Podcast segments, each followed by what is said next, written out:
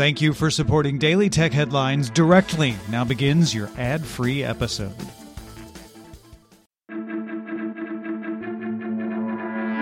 These are the Daily Tech headlines for Friday, September 10th, 2021. I'm Rich Stroffolino. Facebook announced its first smart glasses hardware, the $299 Ray-Ban Stories. These glasses have two 5 megapixel cameras on the front with an activity light, similar to Snap Spectacles, but can also play back music, take calls, and use a voice assistant with a Hey Facebook wake word. They're available now in 20 different styles in the US, Australia, Canada, Ireland, Italy, and the UK, with a choice of clear, sun, prescription, transition, and polarized lenses.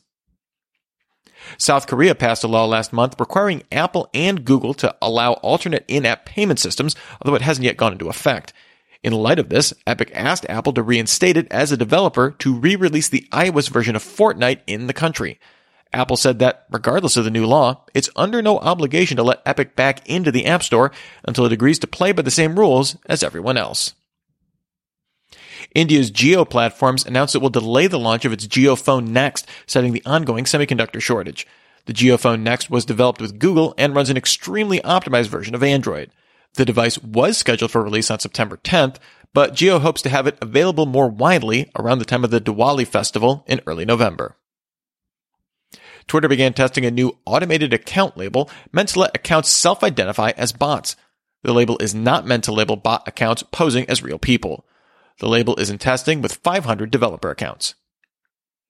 Chinese regulators have slowed down approvals of new online games. The process of approvals has already been slower than normal for a month.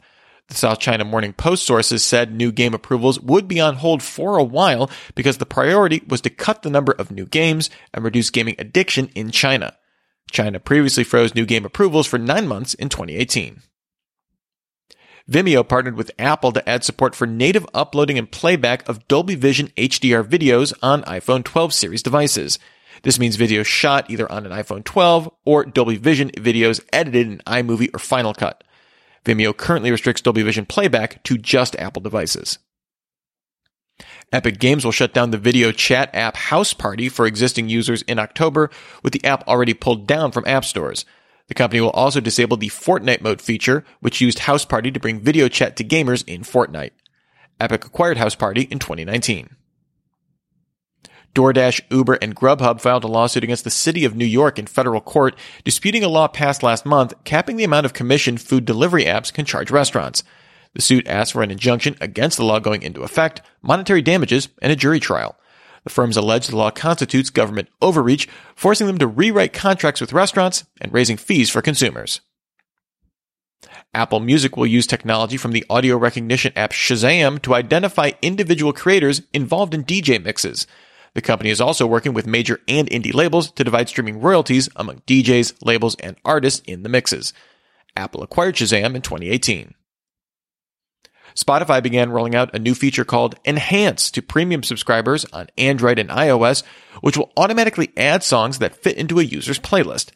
Users have to toggle on Enhance in a playlist, with added songs marked with a bright green sparkles icon.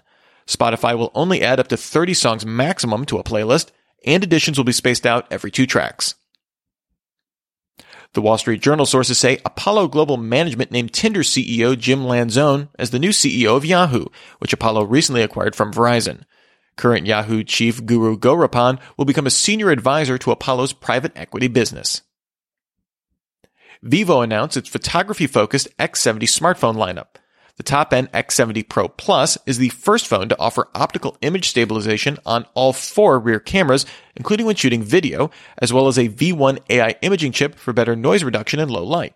Specs are otherwise 2021 Android flagship standard with a Qualcomm Snapdragon 888 Plus SoC. There's also the X70 Pro and X70 phones, both with MediaTek Dimensity 1200 chipsets, optically stabilized main rear cameras, but lacking that V1 chip. The X70 Pro Plus starts at 5,499 yuan. That's about 854 US dollars. The X70 Pro starts at 4,299 yuan, and the X70 starts at 3,699 yuan. With devices initially rolling out in China, India, Thailand, Indonesia, Malaysia, Taiwan, and the United Arab Emirates. Google began rolling out its Material You design system to its apps on Android, including Gmail, Calendar, and Docs. The design lets Pixel devices with Android 12 or newer match the colors inside apps with their wallpaper. And finally, Microsoft announced several updates for Teams, including audio only support for Apple CarPlay. There's also a cameo feature coming to PowerPoint Live to insert a Teams camera into a slide deck slide, an AI powered speaker coach coming in 2022 that will offer speaking tips, and automatic lighting correction tools for video. In the coming months, Teams will also add support for intelligent cameras from OEMs like Jabra, Neat, Poly, and Yealink, able to track speakers during a call. Remember, for more discussion of the tech news of the day, subscribe to Daily Tech News Show dailytechnewsshow.com. You can find show notes and links to all these headlines there as well. Thanks for listening. We'll talk to you next time. And from all of us here at Daily Tech Headlines, remember, have a super sparkly day.